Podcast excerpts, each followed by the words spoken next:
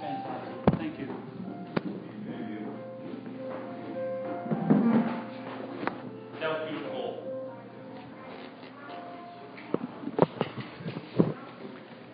Father, we thank you today for your presence here right now. Not only do we know it from a doctrinal standpoint that you're here with us, but we know it experientially in our hearts right now. Father, God, I just pray that if there's some people in here that needed to be ministered to by those words of the Psalms, maybe today we need to kind of recommit. Lord, I pray that we don't wait till the end of service or we don't wait for some kind of transition to do that, but right now, God, you are a right now God, and right now in this moment you are here to touch and to heal and to save and to deliver. Maybe we've been captivated in our own minds, and maybe we've been restless, and maybe we've been wandering. And Lord, I just pray that for those people in here that that might be happening to, God, I pray that they would find direction to you. They would find you. God, I thank you that your word declares when you seek me, you will find me when you seek me with all of your heart. Yes, Lord. We want to be those, Father, that our whole heart is involved. And that we don't grow indifferent and cold. Thank you for breaking us down, Father. Break us this day, Jesus, as we fall upon the rock.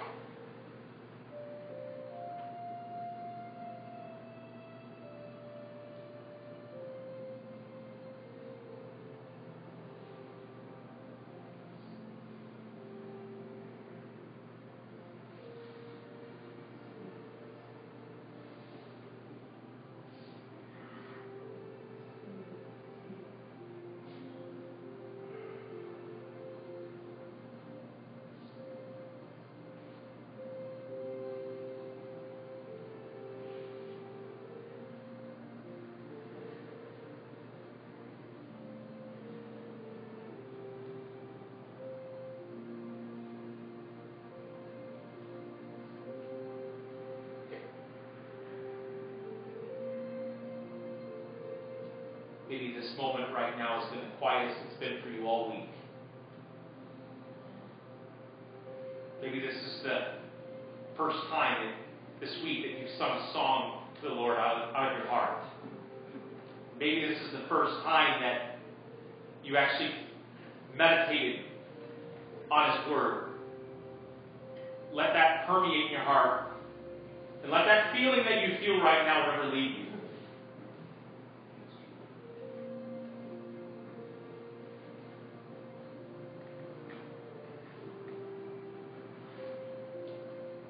Let the warmth of, of His Spirit take away the coldness and the callousness.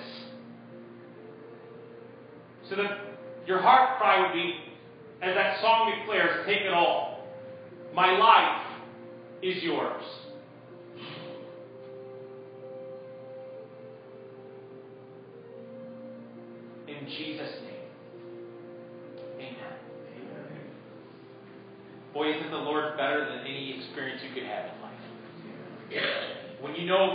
Experientially and not just mere knowledge, when you know God, you understand that it's completely different than anything else in your life. Um, this morning, I wanted us to talk. We'll wait till everyone is. Uh, it's becoming a freeway system here at Turning Point. Well, uh, history in the making, uh, part two. Paul had been talking to the in, in Galatians chapter one. If you wanted to turn to Galatians chapter one, starting with verse six. Well, we've been experiencing in America, if you don't know, that we've kind of had people that have been revisiting history or rewriting history, been taking out of context the founders, who the founders were originally, what the founders did, their concept of faith and God, uh, to the point now where we can't even talk about God in the public circle for fear that uh, the half percent of population out there might be offended. Can I get an amen? amen? And today we have even in church, and I've told you this, I'm not as concerned with the world and where its program is going as I am with the church and the preaching in the church that's going on, to where we get so plural and so humanistic that we don't even understand the essence of the cross and the need of a Savior. See, let me set it up like this before we go into what Paul was talking about.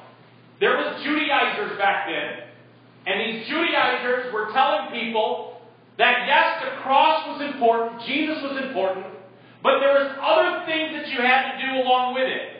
One of them circumcision. See, they didn't like that Paul was coming to the Gentiles and saying to the people outside of the faith that all they need to do is believe in Christ and His power, accept Him into their life, accept Him into their life and their heart, and their life will be changed forever. You know, this faith thing is pretty simple, isn't it? You don't need to jump through hoops. You don't need to do this thing right or that thing right. When you came to Christ, how many people, when they came to Christ, had their life perfectly put together when He came into their life? Okay, how was your life a hot mess and you had problems and you had situations and in your need you cried out to Christ and He saved you? Amen. No, I didn't. I didn't. And He saved you. Amen. I'm sorry we get excited about this uh, heaven thing. Amen. See, Christ didn't come to the well, He came to the sick. And He came to seek and to save that which was lost. And the message of the gospel will never stray away from that. And Paul declared that I preach Christ and Him crucified. We take the cross out. We take doctrinal elements out. We put this in here to make it work for the formula and the culture of the day. Folks, the gospel will never be politically correct. The gospel will never be accepting. The Bible says that this is Jesus talking. Jesus says that when they look at the cross, that they will say it's foolishness. The world doesn't get the cross. And here's the problem the church is starting not to get the cross. That's right. Amen. Judaizers did not deny that faith in Jesus was necessary, but insisted that it was inadequate. One must add to faith the observance of the law. Folks, if you have disobeyed one of the laws, you're guilty of them all, correct? Yes. So we can all march in here today, proud as peacocks, thinking, I did this and I did that, folks. It falls and it is burned as ashes before God. We did not get here today by observing the law. We got here today because we said, God, I need you in my life. He came into our hearts and He changed us forever. This is the good news. Let's turn real quick to Galatians 1, starting with verse 6.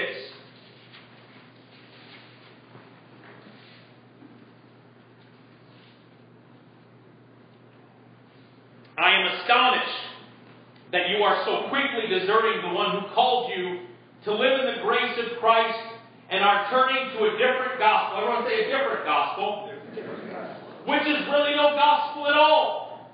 Evidently, some people are throwing you into confusion and are trying to per- pervert the gospel of Christ. But even if we or an angel from heaven should preach a gospel other than the one we preach to you, let them be under God's curse. As we have already said, so I say now again, if anybody is preaching you a gospel other than you have accepted, let them be under God's curse. I am not trying to win the approval of human beings or of God. I'm sorry, am I, am I not trying to win the approval of human beings or of God? Am I trying to please people? If I were still trying to please people, I would not be a servant of Jesus Christ. Folks, this formulaic disposition that Paul gives to the people in uh, Galatians here was not a politically correct sermon. He said there's only one gospel. Turn to someone real quick there's only one gospel. So if someone is coming to you and saying that you can get to heaven this way or get to heaven that way, that should start to, you should start scratching your head. Everybody put your your finger on your chin like this and go, hmm. We get very interactive here today. But that should cause problems for you when you hear the Oprah gospel, folks. That should cause problems for you doctrinally when you hear all the New Age people out there talking about all this feel good stuff and they don't preach Christ, but they say we all experience our own little truth. There is only one truth. This is good news. I love a story that I, I read from a 2005 interview by Bono of U2 a journalist, Michka Assayas, wrote this. He had said this that the center of all religions is the idea of karma. You know, what you put out comes back to you an eye for an eye, a tooth for a tooth, or in physics and physical laws, every action is met by equal or an opposite one. It's clear to me that karma is at the very heart of the universe. I'm absolutely sure of it. And yet along comes this idea called grace to upend all that. As you reap, so you will sow stuff. Grace defies reason and logic. Love interrupts, if you like, the consequences of your actions, which in my case is very good news indeed, because I've done a lot of stupid stuff. Can I get an amen in the house? I'd be in big trouble if karma was going to finally be my judge. It doesn't excuse my mistakes, but I'm holding out for grace. I'm holding out that Jesus took my sins on the cross because I know who I am. And I hope I don't have to depend upon my own religiosity. Amen. What is this gospel of grace that is so needed in the church once again? You say, well, that's really sloppy. It's the most sloppiest thing you'll ever have in your life. That a loving Father came down to earth even when we were yet sinners. We were enemies with Christ, the Bible declares. We weren't friends with Him.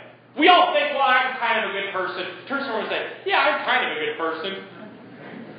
You will go to hell with that thought.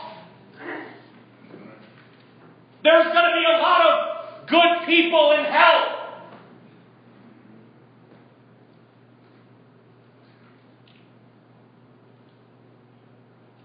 My grace, my experience, and my seeing who Jesus is, is I love picture of the cross because next to Jesus on either side, do you know when Jesus died that death, he died a thief's death.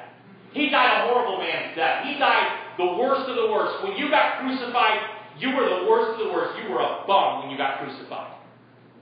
And you have one side, a thief, who is scoffing and mocking Jesus, saying, Man, why don't you get down? Yeah, you're God. Yeah. And the other thief is defending Jesus. And the other thief, knowing that, hey, we get what's coming to us, we deserve this. He doesn't deserve this. And he said, hey, Jesus, when you come into your kingdom, will you remember me? How do you like that sinner's prayer? How do you like that for a prayer? Lord, remember me. And he says, before this day ends, you will be with me in paradise. Folks, if you're looking for a heaven that's this nirvana experience where you're around there and you go golfing or fishing or you see your little pals. We don't need that. We got that down here on earth. You know what heaven is? It is being with Christ. Amen. That's heaven. If you're looking for your little utopia scenario, sorry, folks, that's not the heaven God built for us. Right. He built heaven to have fellowship with us, and He's coming again. Can you believe that? We were laying in bed last night, and Kelsey had said, we were, I reading the Bible stories, and I was laying in the bed with Emily, and Kelsey was up on the bunk, and she's like, Dad, Mom says that when everyone is saved, when everyone comes to Christ, is supposed to come to Christ, he's coming back. He says, and I said, yeah, it's absolutely true, Kelsey. And she said, well, how long do you think till he comes back? I said, well, how long do you guys think? And Emily's like, well, when I'm like 14. you laugh, you can come back tomorrow. You're laughing now, aren't you? I said, Well, I think he's going to come back when I'm 46. She's like, How old are you now? 19. Christ is coming back for his people. And he's not coming back as a cute, swaddling clothes Jesus. He's coming back as a reigning king. Amen. He's not coming back to make little pals and buddies. He's going to make his enemies his footstool. And the nations of the world will bow down to him. The only name under heaven which every knee shall bow and every tongue confess.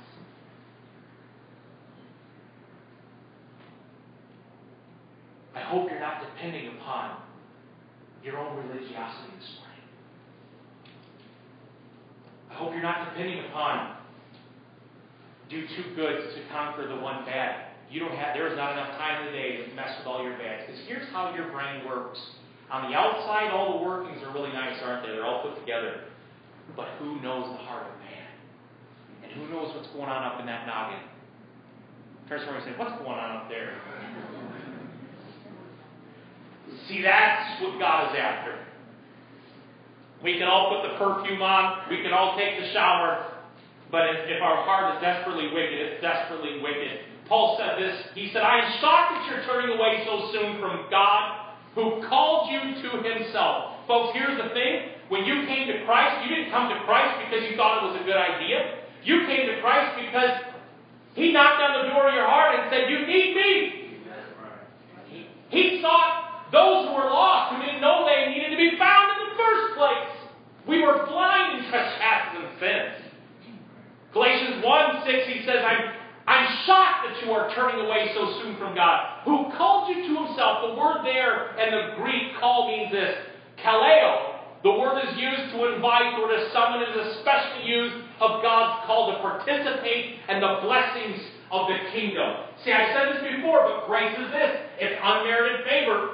You might sit here today and look at people around you or your family member and say, those people, they don't deserve it. Oh, oh, they get the blessing of the kingdoms because God did it for them. It had nothing to do with them. You know, you look at people around you and wondering if they're called and all this kind of stuff. It's amazing to me how the call of God works out and how God calls you. I was talking to one of the guys that works for me, and his mom just passed away. And he said, Steve, pray for me because I got to do the funeral. And I said, that's the best place to be. Funerals are a captive audience. You have people that would never show up in a church building that come there and you get to share with them the good news of Jesus Christ. Amen. Because everyone knows in that building at that moment of the funeral that everyone's guaranteed. I heard one guy say uh, uh, death is a 100% uh, success rate. Everyone's going to die. And the number one fear of everyone is the fear of death. Not spiders, fine. Not snakes, but the fear of death. When you're called, grace being an unmerited favor, you didn't deserve it, you get to participate in the blessings of the kingdom. Turn real quick to Romans chapter 9. Let's see how Paul sums up this faith experiment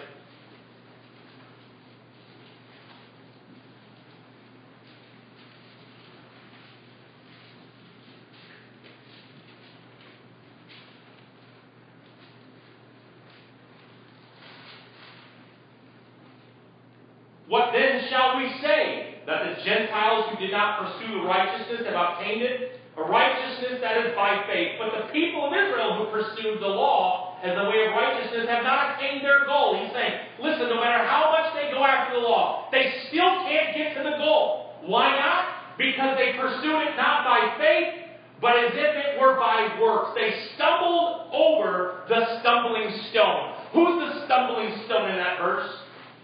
Jesus. Jesus got in the way. He said, no matter what you do, you will never be good enough. You need me as your advocate. You need me to stand in the gap for you, to cover all the mess up. They stumbled the stone, as it is written. I see I lay in Zion a stone that causes people to stumble, and a rock that makes them fall. And the one who believes in him will never be put to shame. Jesus upended the whole religious system, the whole order of the day. Jesus comes, and guess what he starts doing? He starts healing the sick. But it's not just him healing the sick. Guess what he does? He heals the sick on the Sabbath. Jesus goes through, and his disciples haven't properly washed their hands.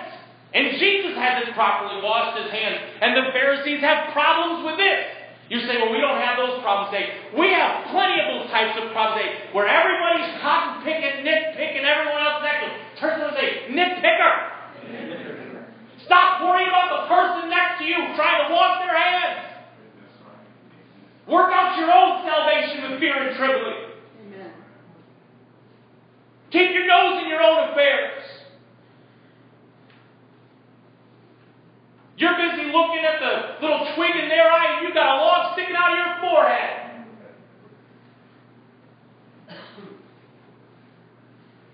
We stumble over the stumbling block.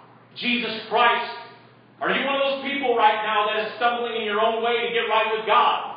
Trying to jump through this way or pray that way. Folks, it is extremely tiring. We've all been in the religious rat race. We've all been a little gerbil in the wheel. How many have felt that way in your life? You just try to do one more thing and this, and just, you don't never feel good enough, do you, about yourself? What I'm telling you, you can feel good at is to be hidden in Christ and realize that the sins that you committed yesterday, Jesus forgave them. Guess what? The sins you committed on your way to church today, calling out your wife like you did, He'll forgive that too. But we don't do that at church, do we? How about tomorrow's sins? Do you think there's enough blood?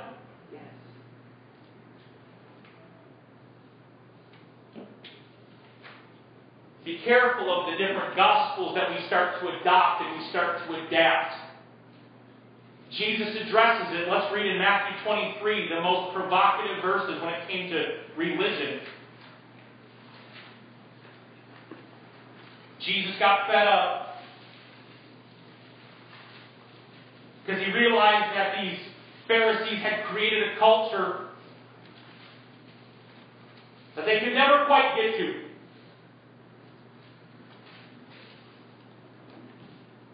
I just need to fast a little bit more, Pastor. I got to fast more. I think I can get it out. Get the breakthrough. I think I got to pray more. I got to pray five more hours. Are we getting more out yet?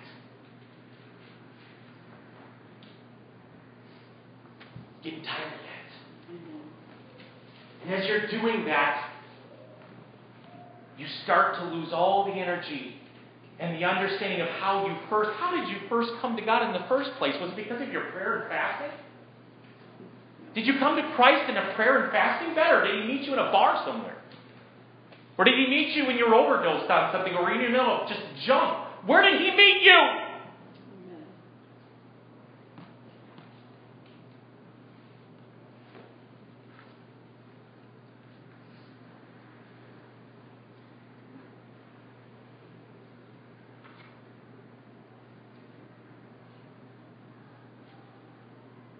Verse 5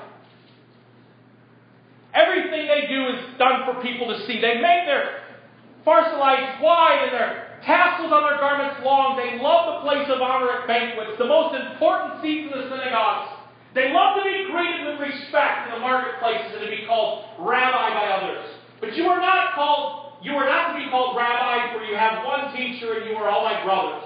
And do not call anyone on earth Father, for you have one Father. He is in heaven nor are you to be called instructors, for you have only one instructor, the Messiah. The greatest among you will be servant, for those who exalt themselves will be humbled, and those who humble themselves will be exalted. Woe to you, teachers of the law and Pharisees, you hypocrites! You shut the door of the kingdom of heaven in people's faces. You yourselves do not enter, nor you will let anyone of those trying to enter too.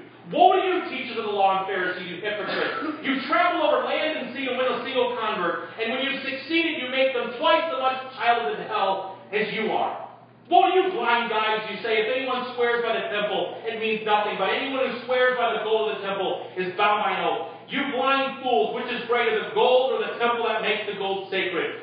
You also say if anyone swears by an altar, it means nothing, but anyone who swears by a gift on the altar is bound by the oath. You blind men, which is greater, the gift or the altar that makes the gift sacred? Therefore, anyone who swears by the altar swears by it and everything on it. And anyone who swears by the temple swears by it and everything, and anyone who dwells in it. And anyone who swears by heaven swears by God's throne and by the one who sits on it. Woe to you, teachers of the law of the Pharisees, you hypocrites! You give a tenth of your spices. Don't talk about tithing now, folks. Don't do that. Mint and dill and cumin. And you've neglected the more important matters of the law justice and mercy and faithfulness. You should have practiced the latter without neglecting the former. You blind guys, you strain out a gnat but swallow a camel. Woe to you, teachers of the law and Pharisees, you hypocrites! You clean the outside of the cup and the dish, but inside they're full of greed and self-indulgence. Blind Pharisee, first clean the inside of the cup and the dish, and then the outside will also be clean. Shall I continue? Woe to you, teachers of the law and Pharisees, you hypocrites! You hypocrites, you are like whitewashed tombs, which look beautiful on the outside, but on the inside are full of bones of the dead and everything unclean. And in the same way on the outside you appear to people as righteous, but on the inside you are full of hypocrisy and wickedness.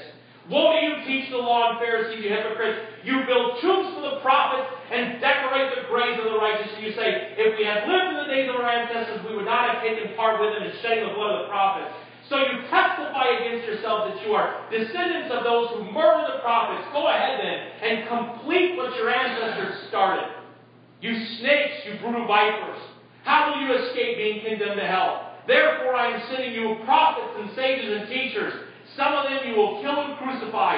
Others you will flog in your synagogues and pursue from town to town. And so upon you will come all the righteous blood that has been shed on the earth, from the blood of the righteous Abel to the blood of Zechariah, and whom you've murdered between the temple and the altar. Truly I tell you, all this will come on this generation. Jerusalem, Jerusalem, you who kill the prophets and stone those who sent you. How often I've longed to gather your chickens, children together as a hen gathers her chicks under her wings and you were not willing. Look, your house is left you desolate. For I tell you, you will not see me again until you say, Blessed is he who comes in the name of the Lord.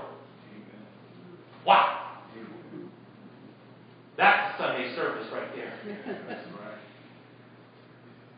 His contention wasn't with the world, it was with the church that was being built upon a totally different foundation. And we can all create the rat race for folks. And the problem is we always move the marker, don't we, down the road. And when is it that we get complete? Folks, the only place where our Steve Lap's going to be complete is when I enter through heaven's gates and see Jesus Christ. That's the only place I'll be complete. Skye Jethani writes, Jesus broke out against the leaders. He made two primary charges against them. First, they tie up any burdens, hard to bear. And they lay them on people's shoulders. The life under God you put this emphasis on appeasing God through behaviors, either in the form of rituals or morality. The list of requirements religious followers were expected to obey in ancient Israel were referred to as a yoke. In contrast with the heavy burden other teachers placed on people's shoulders, Jesus said, Come to me, all who labor and are heavy laden, and I'll give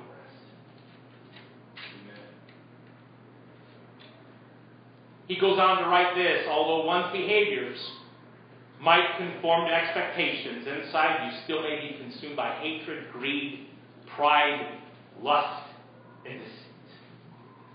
Folks, we can be a bunch of people here today that are good behaving Christians. Turn someone and say, Are you a good behaving Christian? We need good behaving Christians here today.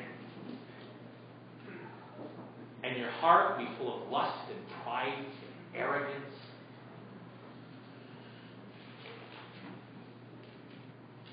How quickly we snap into another place where we kind of polish our own little armor. There's only one gospel. One thing I want to tell you, we kind of touched on this in the beginning. Folks, universalism is wrong.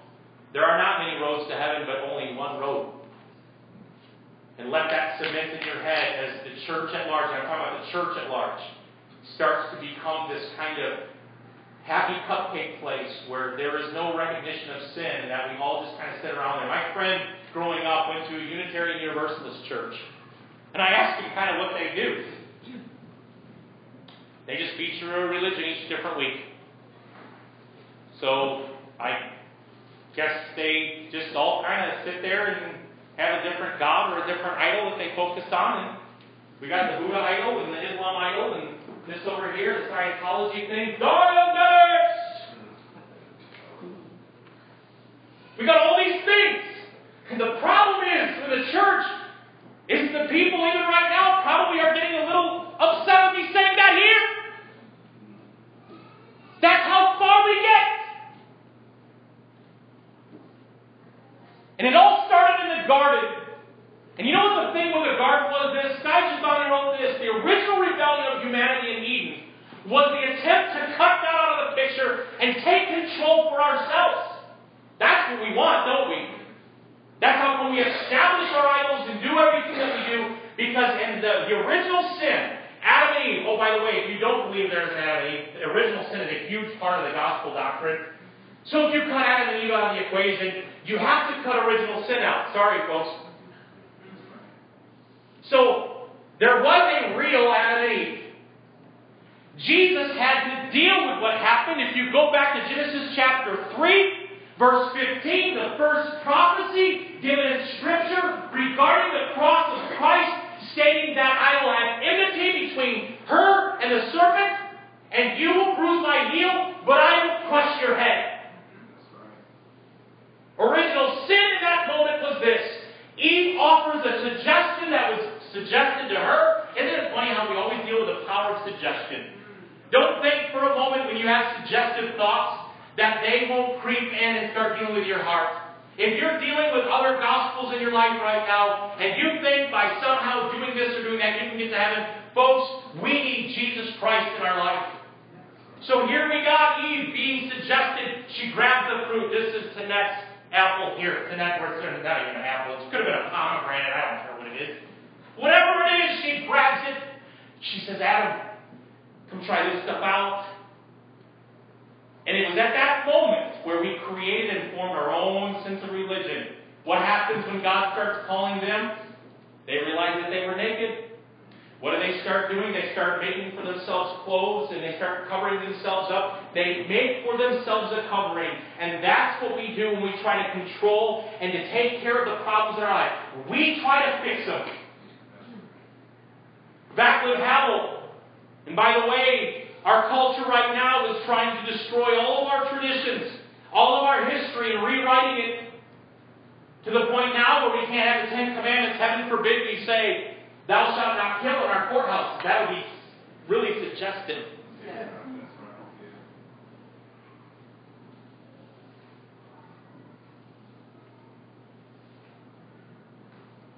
Haven't we figured out that like socialism and communism haven't worked? Haven't we figured out the experiments of men and whole leaders that have decided to take God out of the equation? Haven't we figured out that those cultures are not really good situations to be in? Vaclav Havel, the former president of the Czech Republic, was in prison for resisting the communists in the 70s and 80s. When he was released and elected president, Havel survived, sur- surprised many by being noticeably forgiving towards his political enemies. Havel said evil is not an externally constructed force or the product of religious doctrine. Evil runs through each human heart. Original sin.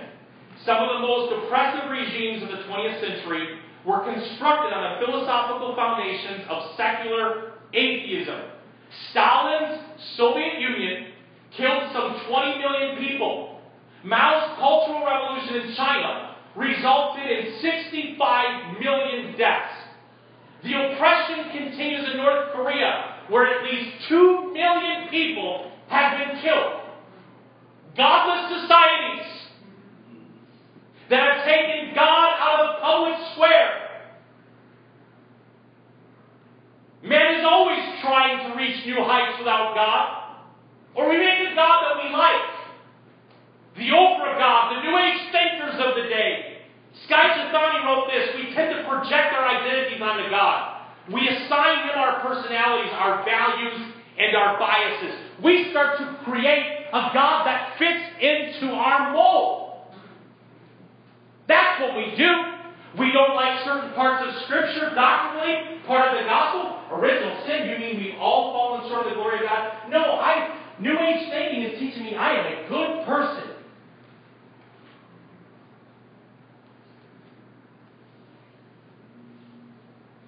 I don't know if you know this right now, but we're not getting better, we're getting worse. I don't know, is anybody in here today? I don't know about you, but evil is being done in the daytime. Forget nighttime now, it's in the daytime. We're not getting better as a society. And just do some stat and fact check. Look at what happened the moment that we took prayer out of schools. And we get diabolically and we go south. Look at what we do with babies and unborn children. All in the name of women's rights.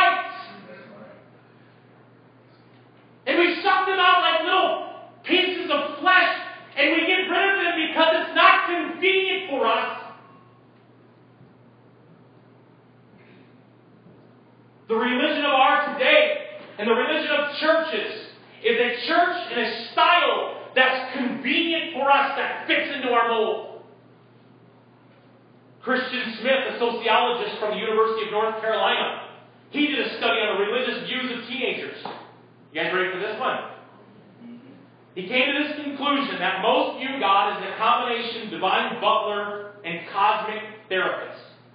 God exists to help them through their problems and achieve what they desire. Some people might point in that one. Smith said that those holding this view of God are primarily concerned with one's own happiness, in contrast to focusing on glorifying God, learning obedience, and serving others. Smith said the reason teenagers have this view is because, you ready for this drum roll? I'm going to drum roll. Their parents had this view.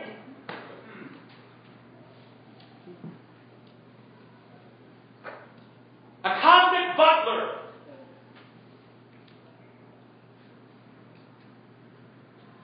Folks, this isn't the Jesus that you and I serve. You know, this gospel, what it'll cause you to do, you didn't need to, in the New Testament church in that first century, you didn't have, God didn't have to force them out and say, no, you're going to do this and you're going to do that. Folks, it was seeping out of them. They were filled with joy. They didn't have to be somehow their arm twisted to say, man, go tell someone about Jesus. Go, go be involved with people's lives. Go, go serve. Go love. They didn't have to have their arm twisted. They didn't have to have a keychain to remind them of something. Galatians 1 7 said, You're being fooled by those who deliberately twist the truth concerning Christ. Don't allow anyone to twist the truth of Jesus to fit into their politically correct or humanistic view, folks. I'm not talking about, listen, be friends with people. Don't, don't mistake my passion, my yelling, and my zeal for a lack of love for a lost, dying world. But don't think for a moment because someone has an opposing view to you that you're just supposed to say, oh, you're right.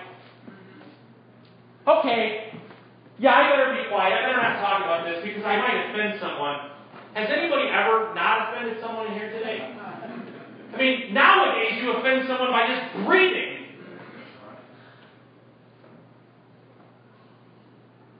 Don't allow anyone to twist the truth of what Jesus did.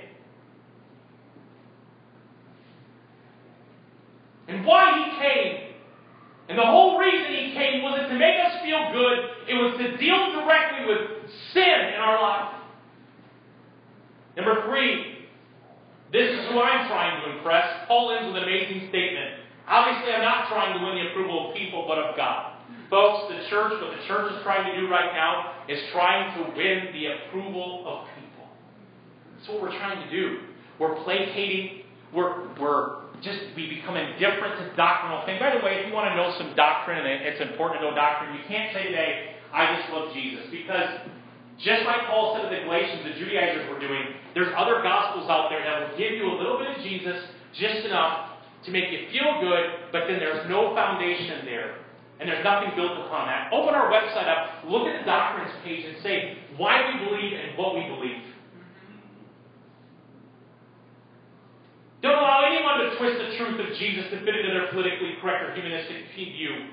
Paul ends with that amazing statement. I'll say it again. I'm not trying to win the approval of people, but of God. Man is he slanting in this chapter. Only one gospel. Man having a curse on their lives that they preach a different gospel. He is definitely not going to be speaking at the White House anytime soon.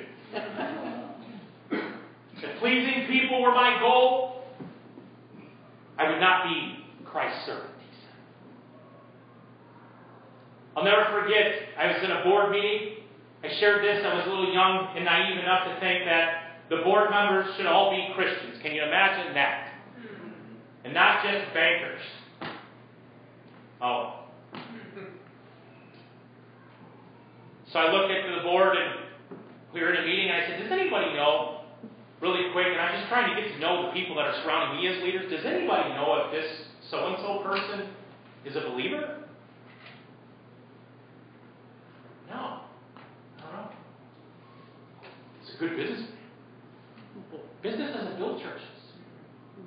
It'll build buildings. That's all you're looking for. But it will not produce devoted followers of Jesus Christ. If we want stained glass in a new building, let's go talk to him. But if we want a church, we need to go after Scripture. We can't please man. We have to please God. St. Anthony of Egypt said this The time is coming when men will go mad. And when they see someone who is not mad, they will attack him saying, You are bad, you are not like us. See, our world's going mad. And they're suggesting to the church that you have to doctrinally change this. And you have to move this. You have to constantly be moving this. Folks, you are considered a fool in the world standards to believe every dot and tittle of this Bible. You're a fool. If you can just move a little of these things and not talk about this and not move here. And folks, what the church is trying to do to find space is they're compromising areas and they're looking over here socially. Whatever it is, and we start to kind of jump because we don't want people to reject us. You and I make a difference in the world by we live. By living for God and not appeasing men. Os Guinness wrote, the ultimate factor in the church's engagement with society is the church's engagement with God. Folks, our engagement with God is of, of crucial right now. When we need to be the light in the darkness, our light should be shining bright. And it should be a wake up call for us. I did a really stupid thing. I woke up really fast yesterday at home. We were cleaning the walls. We wanted to start painting. I was talking to Keith, the painter. I everyone know Keith. I love Keith over at Home Depot. Talk to Keith when you say this. Say, Steve sent me to you. Keith, uh, tell me, get some ammonia. One part ammonia, three parts water. It says lemon scented. Now, I'm, I don't know why you do this, but I smell everything. like, I get a new Bible, and the first thing I go to open, I go, oh, I smell, I like new books. I like new books. It's like, why do you smell everything? I don't like smell things. So I get down there, I pour the cup of I don't use ammonia. He said it takes everything off. One part, whatever, and I go, ah, lemon scent. It's going to smell like lemon. I go, and it woke me up. it was like fire in my nostrils. I sat back, I was on my knees, go, I go oh! and Hunter, he's always protecting me. Dad, Dad, you okay? I go, yeah. Just a minute, Art, okay. Why did I smell the ammonia? I gotta smell stuff.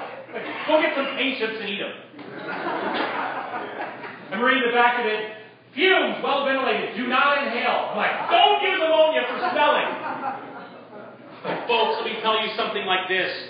When we understand it, when we get close contact with God and we start to smell our own sin, and we understand how it is awakening and debilitating, and it drives us to Christ as we wake up to the understanding of our need for Him. What are you doing or saying right now? Are you trying to please people or are you trying to please God? Folks, let me tell you something. I am not asking you to be the sin police today, okay? If you see something going on at work that's wrong, leave it alone. Okay? Say, wait, are you one of those?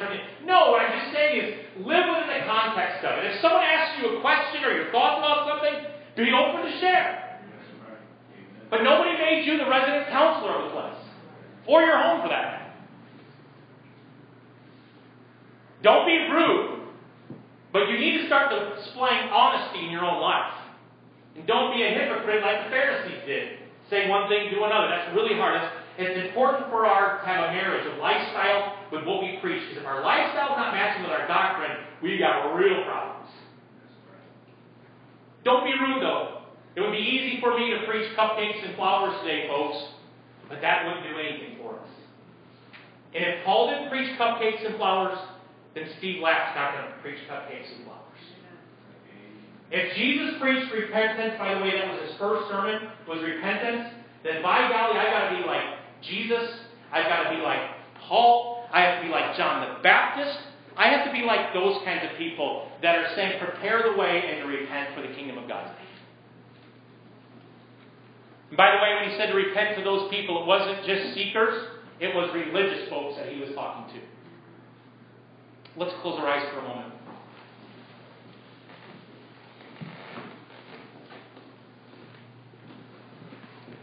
In regards to people and pleasing men, Charles Spurgeon wrote this He who marries today's fashions is tomorrow's widow. And today there's a lot of cultural fashions out there.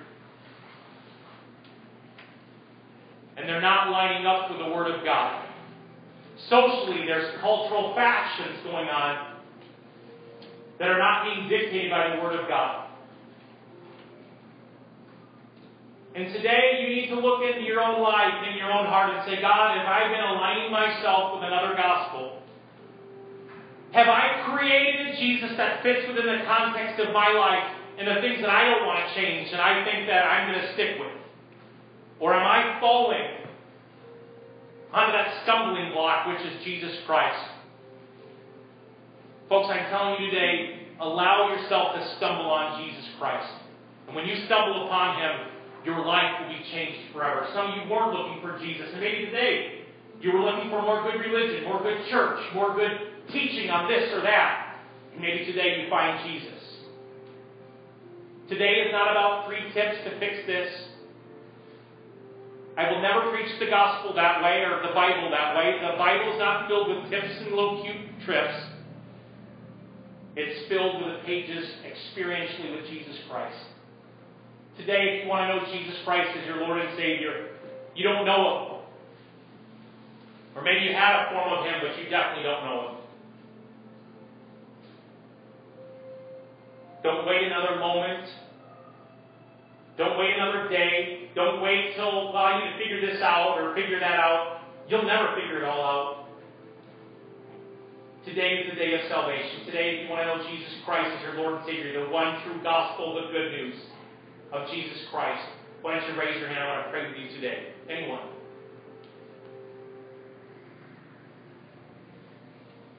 Today, maybe you started doing things, routines, rhythms. I'm not saying that to poo poo on traditions and habits. I'm not telling you today that praying is a law thing. What I'm just saying is you've grinded so much, you're grounded by guilt, not by joy. And today you need to relieve some guilt and just lean on God because His yoke is easy and His burden is light. And you, as a believer today, you're kind of straying into that mode. And you want to reconnect with that principle, that saving knowledge of grace. And relax in Jesus because His yoke is easy and His burden is light. Today, Christian, if that's you, why don't you raise your hand? I want to pray a blessing over your life. Thank you. Thank you. Anyone else? Thank you. There's freedom. Thank you.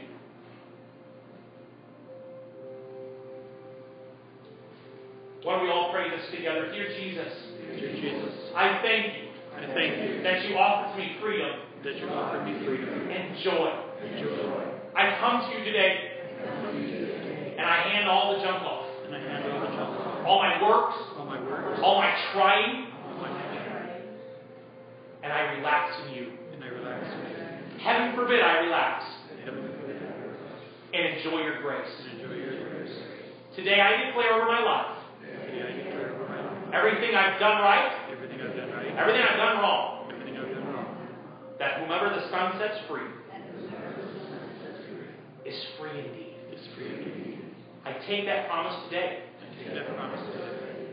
as I'm grinding and trying, and I give it all to you.